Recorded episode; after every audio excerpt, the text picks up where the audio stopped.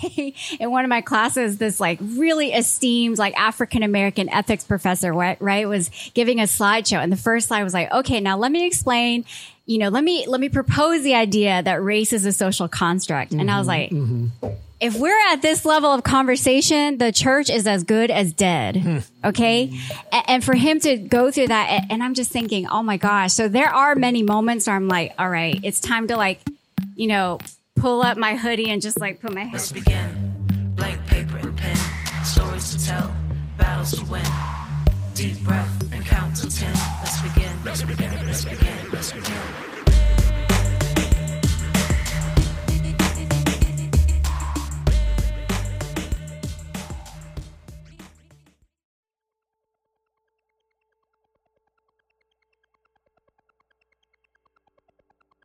This is Leroy Barber. This is the Sit Up Podcast. Uh, I'm our producer, Andrew Morgan. We are here in Durham, North Carolina, uh, and y'all know we are uh, we are in our bubble, um, our uh, get the vote out bubble.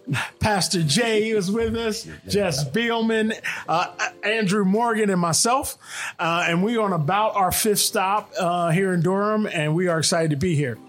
Um, so here is the deal. To here is the deal for this podcast. This is going to be dope. so we are with uh, three, count them, three Duke Divinity students, right? And so we're going to talk a little um, church and voting and ev- evangelical vote and all that kind of good stuff. But first. Uh, we with Pastor Jay. So Pastor Jay is going to be kind of a co-host today. What you got, bro? Ooh, I got elevated. I'm the co-host now. That's what's up. That's what's up. Yo, what's up, everybody? Pastor Jay on here, man. This trip has been amazing. Um, I'm super excited because we're down in Durham with uh, my babies, as I like to call them. Many people know I was a former Chicago City Director at Mission Year, and Mission Year get a little shout out. Chicago, yeah. Uh-huh. Oh, They not get a a little sponsor, so I don't know. Uh, hey. I- They don't pay my checks no more, so that wasn't. But uh, yeah, so these are three of the young people that were in my Mission Year Chicago team, all current divinity students, two at Duke and one actually in Northern in Chicago. And so um, I'm thankful they're here. We're gonna have some good convo dialogue. I'll introduce the first one to you is Miss Stephanie Cassell, who I'm gonna let introduce herself in a second. And then we got Meredith Ross and we got Bill DeFovio. So we're gonna let them introduce themselves and tell you a little bit about themselves. And then we're gonna get into this thing. Leroy is ready. He's like Let's sitting go. up in his Oh, chair. yeah. I'm wish re- I I'm- could see him. I'm ready for this convo. Go ahead. Well, hello. Um, so I'm Stephanie Cassell. Yeah, truly a pleasure to be here. Wasn't expected, but I'm excited. Still excited. Uh, so I'm a first year divinity student at Duke Divinity School. So been there for a couple weeks. So I'm excited to be there. And you're from the area. Oh yes. Um, actually, yeah, from Charlotte, North Carolina. So a little ways down the way. Um, but yeah, familiar with the area for sure. Nice. Thank you. Thanks for being on. I'm Meredith Rawls. I actually grew up in this area and I'm a third year Duke Divinity and MSW student. So I'm doing the combination between social work and divinity right now. Can't wait till graduation, counting down the days. And what's up, everyone? My name's Bill DeFolvio, and um, I'm originally from Pennsylvania, outside of Philly, and I am. I think I'm in my second or third year in uh, uh, Christian Community Development Master's Program at Northern, but I do sneak in, in a couple of Duke Divinity classes when I can. Don't tell anybody. Won't show up on my transcript though. now we we always uh we going we going to get a little spoken word in this episode sure. since we got For sure. Pastor Jay and uh, uh you from outside of Philly so we got to take care of a little bit of business first. Um uh, are you an Eagles fan? Of course. Oh, I feel like stopping this this podcast right now. I'm a Cowboys fan, Oh, so oh. I am I- from, From Philly. Philly and a Cowboys fan. There's all right, there's something wrong with this guy. I did that for all the folks from Philly that's listening in. Now they're gonna be like, "Oh yeah, yeah." So let's let's get started. I want to jump in. Um, uh, let two things. Let's start here first. So as we're going around, um, there's a lot of apathy about voting, right, and a lot amongst young people. Uh, and let's start there and talk about like where you are with voting um, and where you think that apathy comes from. Where like why so much of it right now?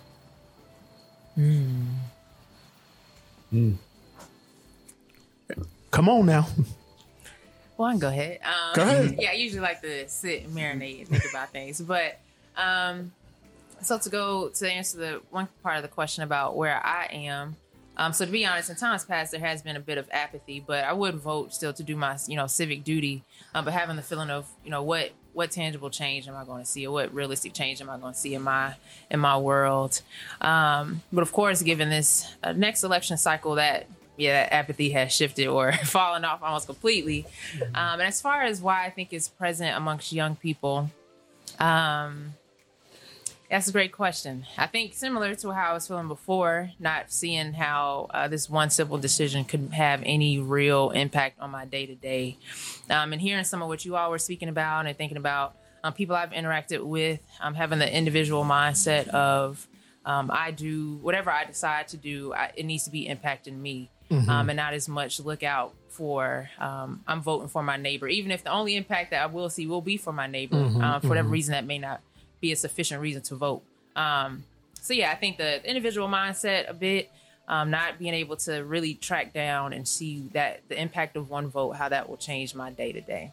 Nice. So yeah, Thanks. Y'all got anything to add? I think during this season, I've just done a lot of pondering of where would Jesus sit, situate himself and how Jesus would act during this time in which our country is polarized more than we've ever seen in our lifetime. Um, and I constantly remember that Jesus would situate himself and vote on behalf of the people that are overlooked and outcasted by the systems, by the decisions, by the policies. Um, and so I think that is my motivating factor is to like, we need to vote because we are a collective part of a body, of a community. Um, our neighbors who are disproportionately affected by the policies and laws and systems, like, deserve to be advocated for um, in this voting process. But I think among young people, um, it's easy to think, oh, my vote doesn't matter. There's so many people out there. There's thousands of people that live in the state. There's millions of people that live in the country. So what does one vote matter? But I think that's frustrating because when I think that collectively comes together, then there are these like small margins, like in which people's single votes um, could have made the difference. And I think that's what we have to emphasize right now. Yeah, that's good.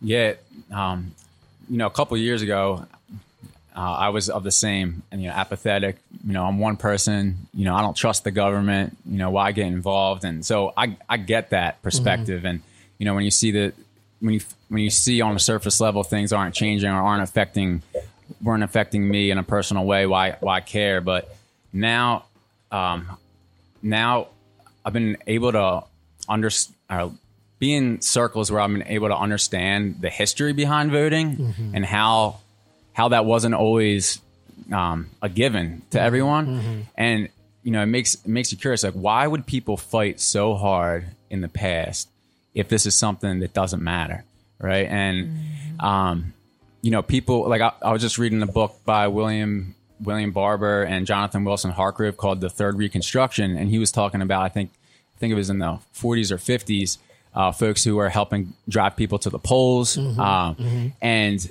these people's these people's were uh, houses were bombed, um, and some of them even even lost their lives. They were killed because it was a threat. The fact that they were these are people of color, African Americans, that were trying to to vote to have their their voice be heard, and I, and so I don't think we I don't think especially youth if we don't know history, you know, depending on who our history teachers are, if they if they paint it in a super boring perspective, why am I going to care about history? But the more and more I'm learning about it, it's just so there's been so much that's been done to make voting available, and we don't know that if we don't know mm-hmm. our mm-hmm. history. Mm-hmm. So much has been sacrificed, and uh, there's a reason behind that. And I think if we believe collectively that our vote doesn't matter, then that's then that'll eventually be a self fulfilling prophecy, um, and we we ultimately give up our power if we're not voting. And so, yeah, and to the to the point of hey, is my one vote going to matter on November fourth? And I think that's that's a huge step in the right direction, like getting out there. Um, to do that, that's the that's the beginning. But if we're only worrying about change and having our voice heard on one day every four years, then there's going to be a very small impact. But you know what I'm what I'm learning on my own journey is that's one opportunity for our vo- voice to be heard. But there's local elections and state elections, and that is where real change can happen. And if more people Right. understand that, come together, then then that's where that local community change can start to happen. Um, not just not just putting your power into one one time every four years. Cool. So- cool, cool. Thank you. So, so um, there's there's the there's a, a another part of this that I want to want to want to throw out a question about. Um, you both grew up in North Carolina or are from this area, um, and you're from Pennsylvania, and those those are both swing states, right? Uh, and um, w- where we've been, we've we were in uh, where we're in, we were in Canton, um, which is another swing state in Ohio, and we asked them like, hey. Do y'all feel a little bit of pressure right now, right? As as fo- folks of color, black folks, like other black folks, saying like, y'all need to vote, man, because we need your state. Like, do y'all feel any of that? Is any of that real? Like, um, or do people in safe states like not understand like fully what that means. I don't I don't I don't know if they do. So help help us think through what it means to be in a swing state. If it means anything, like again, like we don't know. I think that's interesting because I think in the Raleigh Durham area, we also live in a bubble of people that are really fired up about these issues that we've already talked about. And so I feel like the circles that I'm in, even the circles that I'm in through the divinity school, through the social work school at UNC, um, through conversations, through learning from people like William Barber, um, I feel like there's just a lot of like the fire is like building that this mm-hmm. is urgent and that mm-hmm. people need to get out. And that like bill was saying like it's not just one time of voting but it's continued advocacy after the day of election before the day of election. But there's just so much organizing that has to be done that i think i mean especially durham. Like durham is just a very progressive very understanding a city that really cares about equity or the mm-hmm. circles that i'm in especially. And so i think like we are kind of i guess jaded from the reality of the entire state of north carolina. and so it's hard for me to really see and understand what that means for north carolina to be a swing state just because i feel like i live amongst people that think like me That's that act like me that believe like me.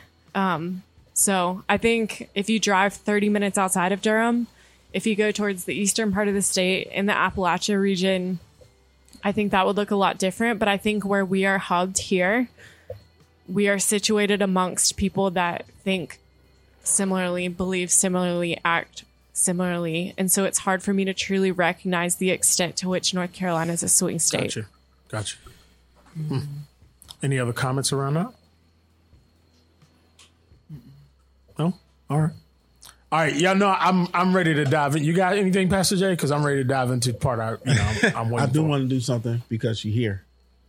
Go I for want it. I want to do something really quickly. I want to bring on a, a a fourth voice. Um, don't shake your head. I see you over there.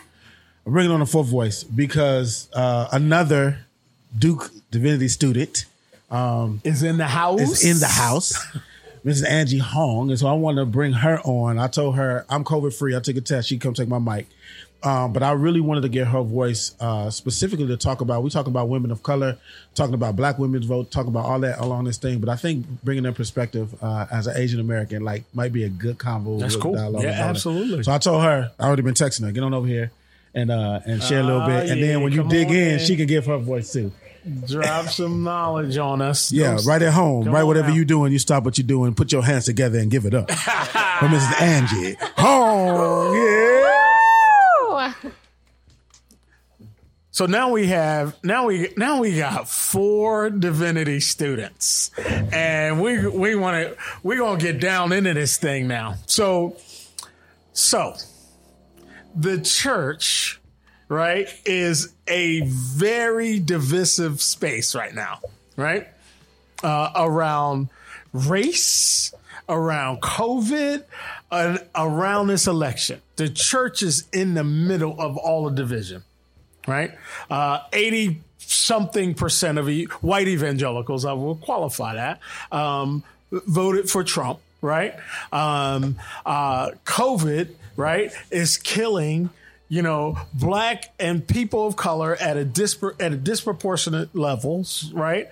Um, we just had heard a verdict uh, uh, that didn't uh, again, once again, didn't take police officers to trial around um, Breonna, right? And so y'all are in divinity school. Why in the world are you joining the church? And like right now, nobody wants no like m- many people are disillusioned by the church.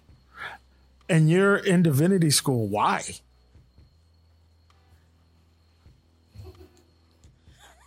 Who said anybody was joining a church? Hey, you come. I'm asking the questions here. What is that all about? What does this mean? Yeah. So you're saying like, what does this mean for us right now? To still be pursuing, I guess, ministry, quote unquote, Yeah. Why are you doing that?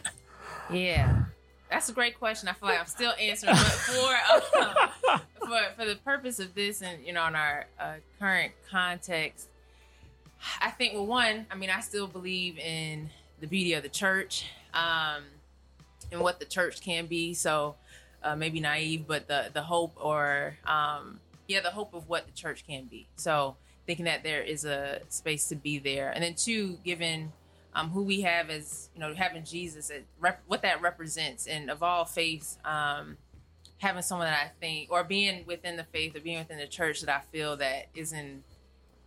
It's hard to say because we're speaking about white evangelical or just about evangelicals, but um, seeing that the what Christ represents, what um, what Christianity can can represent, um, is an ideal place and can be a beautiful place for there to be real reconciliation um, that is lasting. Um, if if we and for I guess being a student, really being students of, of the word, students of, of leaders, students of um, people who are out here doing work, students of the community, um, to to present what I would what I really see the church can be, what I really see um, Christianity or faith can be. Um, so yeah, my my pursuits are a hopeful pursuit, and what I believe about my faith and what it can be, um, what I've seen to be true as well, um, and want to, yeah, we have to, yeah, we have to, we have to lead in these spaces. So I don't think it's an invitation to turn away, but more so to get in the, I hate to say the belly of the, beast, but to to get in, um, to get in there to really to see change. Um, Okay. Yeah, that's where I'm at right now. All right. Well, we got two women of color up here, and, and women of, in my opinion, women of color are leading the way in so many. And if you're saying that we got to grasp onto our hope, understandable, right? That's cool. What else? Well, I'm an older student. I already have a lot of years of experience, so I'm uh, unlike. So I hear the hope in your voice, and that makes me excited because you're younger.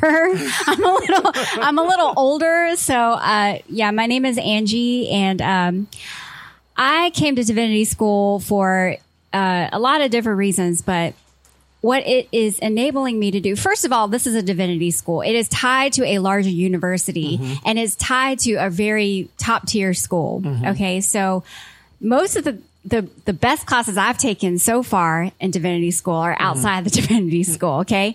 Uh, like history of hip hop, um, religion, theorizing religion, decolonial thinking, uh, some post-colonial stuff. So for me, I think what it's helping me to do, it's giving me the tools to name the things that I have experienced, but wasn't really able to name. Uh, but I experienced them on my body, being a woman of color in, you know, uh, white spaces and Korean spaces and white multicultural spaces. Um, it's enabling me to really name things and, and really flesh out how I got, how people like me get to this place. What are the things that we experience in our bodies and how can we name that? And how, is there a, is there a place for creativity and ingenuity around moving forward together? Um, and, and maybe that is hope. I, I consider that sort of maybe creativity and negotiation, like that kind of middle ground. But that's sort of where I'm coming from right now in divinity school. But see, that's cool. Like you you didn't name that as hope, but like Yeah. you've experienced life Yeah. and you are going back for something which I think I think is dope and I think is hopeful uh, in and of itself. That's brave, right? Um, and so Okay. You can call it that. No, I, I do. I think. I, I think. I, uh, personally, Yeah. I think women of color are brave, and so that represents some of that. So, um, so I appreciate those answers, both of them, because I don't. I just don't think that that's put into the into this into the cynicism that like somebody like me might have. Right? Oh man, I'm mm-hmm. cynical. Right? I I work for the church, and I'm like, I don't. I don't know if this Yeah. thing's going to go down right. I mean, I'm not saying that I, I, you know, there's a lot of classes that I'm sitting through and I'm like, oh my gosh, is this the future? like, like the other day in one of my classes, this like really esteemed, like African American ethics professor, right, right, was giving a slideshow. And the first slide was like, okay, now let me explain, you know, let me, let me propose the idea that race is a social construct. And I was mm-hmm. like, mm-hmm. If we're at this level of conversation, the church is as good as dead. Hmm. Okay. A- And, for him to go through that, and I'm just thinking, oh my gosh. So there are many moments where I'm like, all right, it's time to like, you know, pull up my hoodie and just like put my head mm-hmm. down and just, and just like bow out of the conversation. Mm-hmm, you know, I mm-hmm, have many moments like that and I'm sure y'all do too. Um, yeah, but I, like I said, like there are some places where I find some creativity and some glimmers of of something. Um, I I won't even say like reclaiming or reco- I I would say like a delinking of something and a mm-hmm, mm-hmm. reconstituting of something else mm-hmm, is what I would maybe say, maybe call That's it. cool. That's cool. Thank you. Y'all got something? Why are you doing this thing? That is a really good question. I think divinity school, maybe my fellow friends would agree, is a journey of wrestling, of mm-hmm. wrestling mm-hmm. with what the church is about, what the church has historically been been about, um, the core of what Christianity is, who mm-hmm. Jesus is, why these things, why we believe in the divine, and why the world looks differently because the divine is here upon us, within us. So I've done a lot of wrestling. I think I came into divinity school really, really, really fired up about justice and passionate about walking the walk. Um, and so Div School has been a challenge to sit and be grounded in the foundations of the core of what our Christian faith is. And so a lot of my research has been pertaining to the intersections of race, Christianity, and colonization, and really having to untangle some very, very, very messy things in the history of the church. Um, and I feel like I have this conversation with a lot of people who wouldn't necessarily call themselves Christian as to like, Meredith, why do you do this? Like, like why are you a part of that institution that promotes so much bad and ugliness in the world? And I think the way that I can say it now is that I mean, if we get to the core of Jesus once again, like Jesus always said, "Follow me." Like Jesus never said, "Worship me." Um, and so, like we think that that Jesus was the start of the church by being with the poor, with the marginalized, um, with the most vulnerable, with the person that was cast out. But over history, what people have done is gotten that conception of like a beloved community mm-hmm. of mm-hmm. kingdom mm-hmm. living completely wrong. So I would say it's not like God is not the problem. Jesus is the example we follow. Like the Holy Spirit is among us. It's what people have done with that that has obliterated the entire purpose of what Christianity means. And so I think I've done a lot of wrestling. I've done a lot of learning of ugly truths, a lot of ugly truths of the history um, of Christianity, of hard things to wrestle with that are even in the Bible. Um, but I think I've been able to see glimmers of hope and resiliency through places like the Black Church um, and carry um, just instances of the way that the Holy Spirit has acted through history, through a lot of things that have happened, through um, the deliverance from Egypt of the slaves, even through um, the times in which, um, yeah, even the times coming out of slavery, even in the United States, but times in which there have been resistance, in which God has carried and acted and really shown up and shown light and given us glimmers of what the church is and what the church ought to be. So I think right now I'm living in a point of recognizing that what the world is is ugly and messy and the church is getting it wrong right now. But I think I also have this glimpse of what the world ought to be and what the church ought to be. And so I think, like, similar to what Angie was saying, I have glimpses of creativity and ways that we can imagine what living the kingdom on earth could be um, and what it should be. That's cool. Thank you. Yeah, man. So your question was why? Why are you doing this, bro? You- I Right. mean, you, Man, there's I don't even know where to begin. There's you might have to edit down this this response. but um, so I didn't even know what seminary was or who it was for about two or three years ago. I, I thought seminary divinity school was something for Catholic priests. I didn't understand uh, because my my faith walk, my connection to my um, my faith tradition was, you know, strictly through relationships, my local church community, and uh, had this really profound opening to to love, and and just opened up relationships that were that were that were super painful in my family, and uh, just really transformed just the way in which I operated and op- expanded my um, my vision of what love was, or, and made me made me care in a whole new way. So I had this beautiful this beautiful uh, relational back backdrop. So how I came to divinity school or seminary was through um, spending a year in uh, West Side Chicago in uh, Lawndale, where it's the first time I was ever a minority, and so I found myself in this in um, in a predominantly African American community for the first time, and it was and that this is what introduced me to the, the Christian Community Development Program. They had a, they partnered with our local church, but the reason I bring that up um, to just to tie into you know why the church is so divisive. So I came from one. What I didn't realize is I came from one social context that I was completely unaware of in a in a suburban, predominantly white uh, neighborhood in um, where my church community was outside of Philadelphia, and that was all I knew.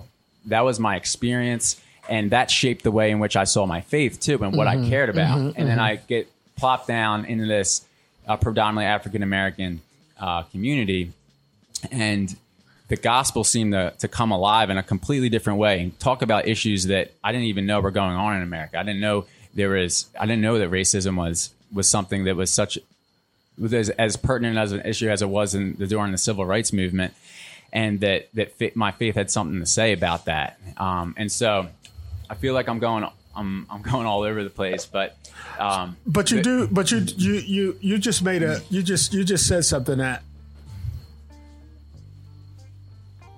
I- Like I like I- I've I've seen it, I've heard it, I understand it, but it still baffles my mind. Right? Like you grew up. How I, I don't want. If you're okay, tell me your age. How old are you? thirty. You're 30, right? Mm-hmm. And you just said like, I grew up and I didn't, I, I didn't know race was still a Right. problem, right? Right. Like, like that I know, I'm baffles. ashamed to say it. Right. No, you don't have to be ashamed to say it. It was just, just Right. the truth. So I, I, I think that's kind of when we start talking about voting Mm-hmm. and we start talking about divisiveness within the church and uh, or within Christianity to even a bigger picture Mm-hmm. that when we start to look down those lines is people who over here who say they love Jesus and people over here who say they love Jesus and they and they and they the, the politics breaks that up. Right. So there's no real central. What's the central idea of this church thing, of this Christianity thing, right? That's why. That's why I was like, why are you in divinity school in this in this space and time? It's going to divide you. It's going to put you in right in a place. If are you going to seek ordination, right? And if you seek ordination, with whom and and with whom puts you in a in a in a camp, and in a camp puts you on one side of an issue or other, and then all of a sudden you're no good to r- the real world out here that is that is wondering and suffering and thinking how do we move forward right not that that would be you, but that like, but that's kind of a path that the, that this this idea puts you on. Now, y'all y'all y'all have y'all have said something different. Um, you've you've concentrated on on Jesus, and you're concentrating on justice, and you're concentrating on. I mean, you're taking classes on hip hop. Like, my goodness, right? Like, so I think that's different. But I think when we when we bring it back to voter apathy um, and why people don't want to vote, um, and um, we can't. We're we're out going around the country as people of faith, meeting with other people of faith to go, hey, um, just vote for the greater good, right? And maybe that'll bring us together, because it's we we rode through. We I'll give you an example. We rode through West Virginia to to come here from Ohio and we rode up one side of like a, a, a mountain to get to a state park and we drove back down the other side of it. When we drove up one side of it it was all these biden signs right? And when we drove down the other side of it it was all these confederate flags and trump signs. And these people live literally across from one another right? And i i guarantee you most of those people will say they are christians.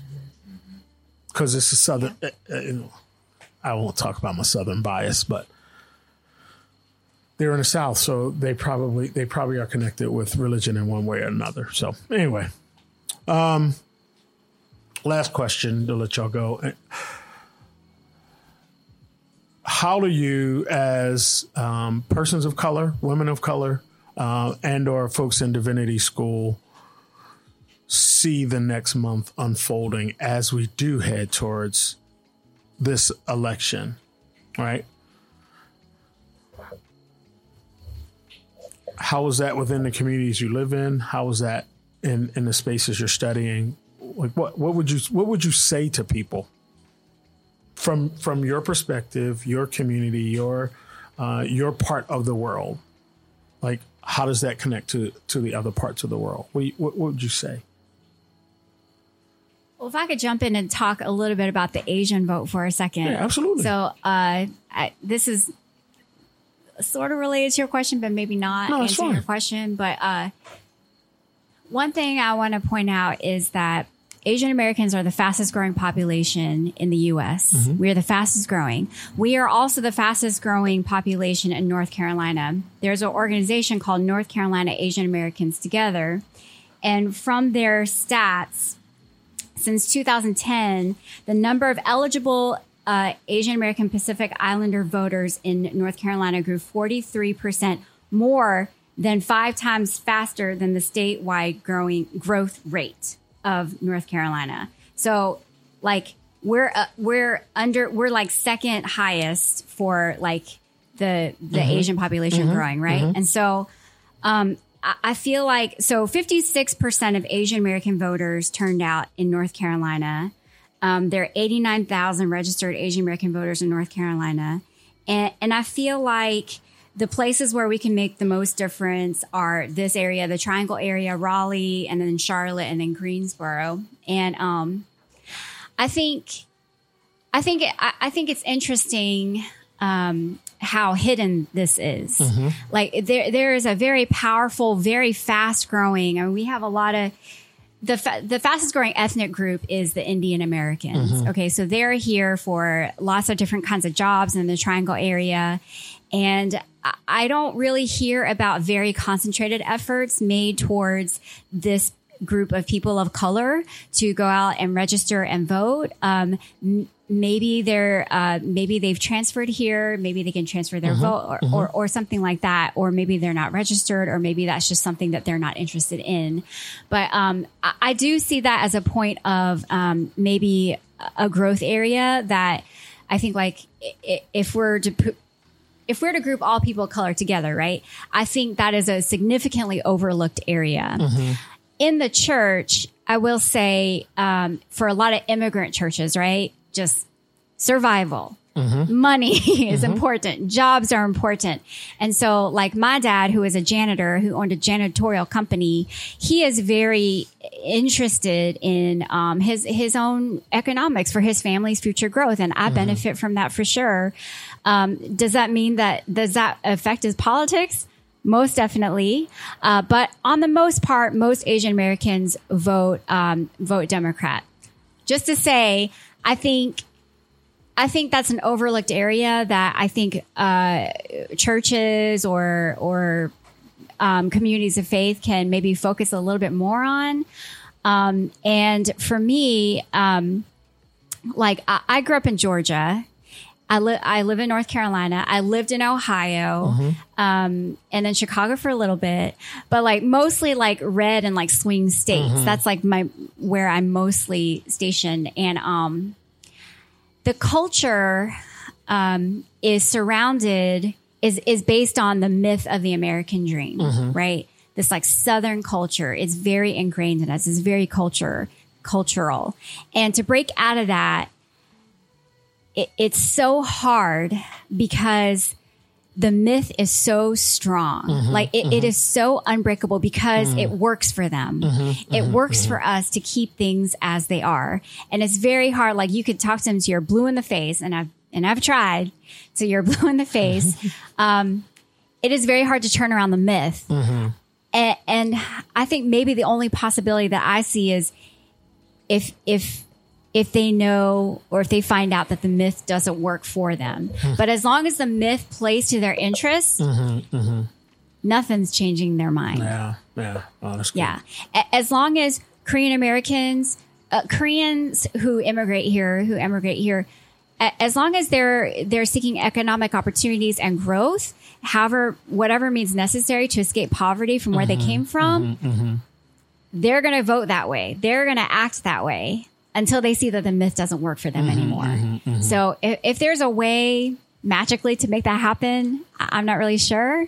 I wish uh, faith communities could engage, engage in that a, a little bit more, but you know, faith, a lot of faith communities of color, they, they organize, right? They organize around survival and interest and, and all of that stuff. And if a lot of immigrant populations are focused around like their, their economics, like their, their growth, their personal wealth, um, building, building some sort of wealth and the American dream, um, I, I feel like they're going to vote that way. You know what I mean? So I, I so I'm like both and. I'm like, man, I want really, I want all Asians to go and vote, but, but like, don't vote this way, you know. but I, I do want them to be more engaged. I do want more Asian communities to be engaged for sure, That's and that's cool. just where that's at. Yeah. Thank you. No, That answers the question exactly. Thank you.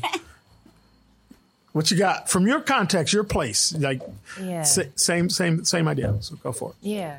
Um, so thinking about so now being in a different environment, talking, alluding to that bubble um, that Meredith was speaking about, where it seems like there's a lot of energy around voting and um, making sure you're registered. So even just where I live now, the the dorms, residence halls, people have signs up, making sure you vote. Um, you can't walk a few feet without somebody standing there making sure that you know you need to register, you need to change your address. Um, so I feel like I don't have much to say, at least right now, to that bubble. Uh, but reflecting on um, just my context and even some of like what we we've learned in yeah in Chicago of always taking it home. I think the big issue has always been um, you can be in these bubbles and be in the same spaces, and it you know feels nice to you know organize over certain things or come together over a common issue. Um, but it helps when we can take that message back home to people who either one may not have the um, ability to be in spaces like this, or um, yeah, may not care to, whatever it may be, um, to, to taking that home. So, in, in thinking about, for me, taking that home being uh, the top on the priority list is really checking in with family.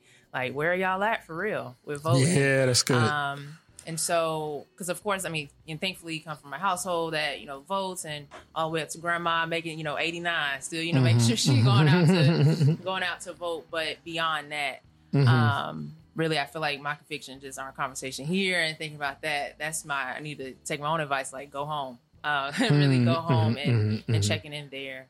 Um, yeah. nice. Thank you. No, good stuff. Appreciate it. What you got? Your context, like what what would you say, and and uh, uh, to kind of a broader audience of folks?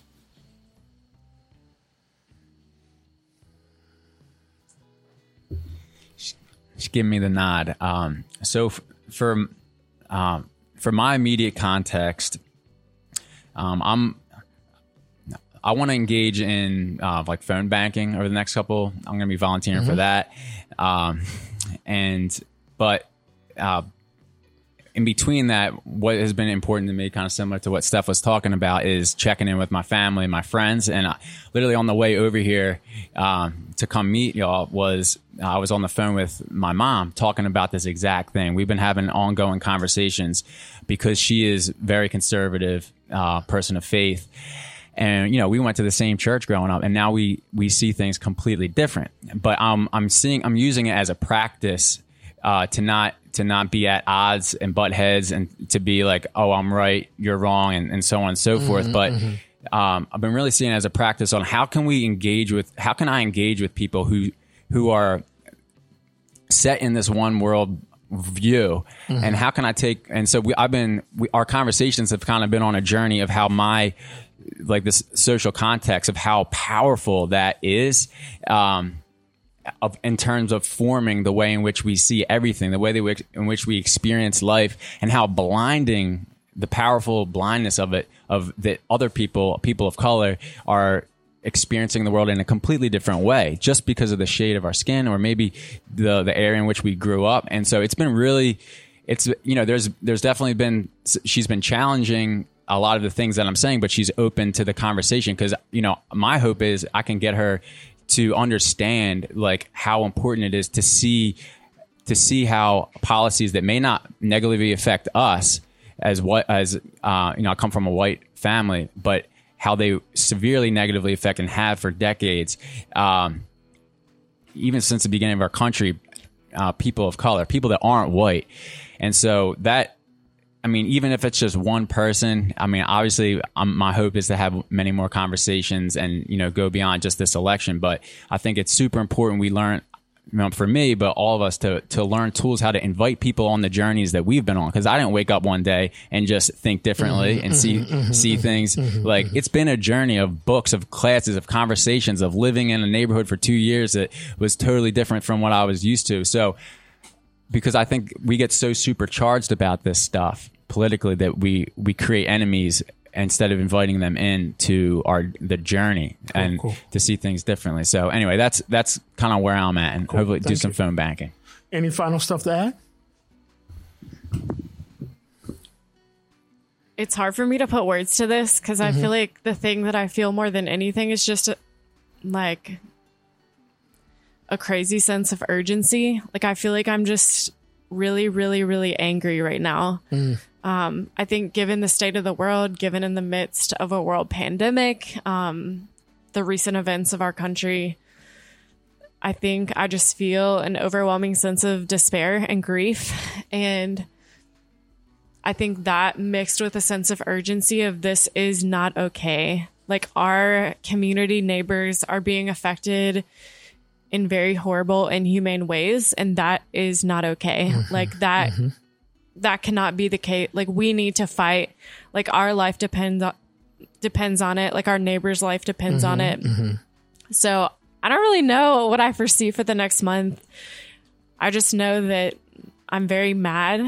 Um, I'm overtaken by grief and I think these conversations are incredibly important. I feel like part of me is numb to thinking about what November 4th could look like the morning we wake up and a decision is made. But again, I think we need to reiterate we need to become educated on what's going on in our local communities because it's not just a matter mm-hmm. of a presidential mm-hmm. election this year. I think that's important, but I think we need to do the work and educate ourselves on ways that injustice is happening in our own communities and people that are going to stand up against that.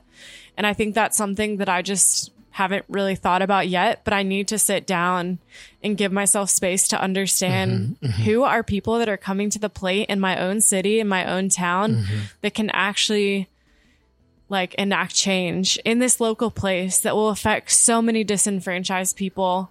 Um, because at the end of the day, a replacement of a president is not going to fix all of the issues. We still have a lot more fighting and resisting and advocating to do. Um, but I think we need to find spaces.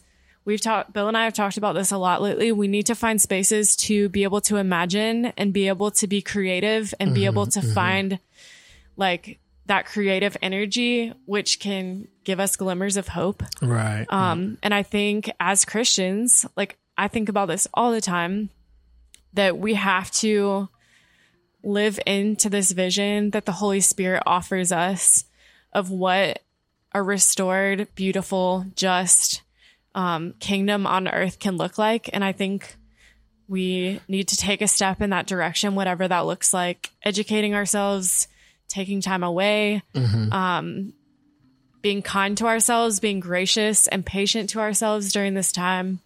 Um, but I think we need to remember what does it look like in order to take a step forward into a more just and perfect kingdom like God intended this world to be. Oh, nice. Thank you. Well, thank you all. Uh, this um, this has been this has been great, and uh, I am I'm excited uh, to see um, what divinity school when you're done, like where that lands you. Also, uh, so, so uh, I am Leroy Barber. This is the Sit Up Podcast from Durham, North Carolina. Let's begin. Live life like you know the clock's ticking. On your mark, get set, ready. Let's begin. Let's begin. Let's begin.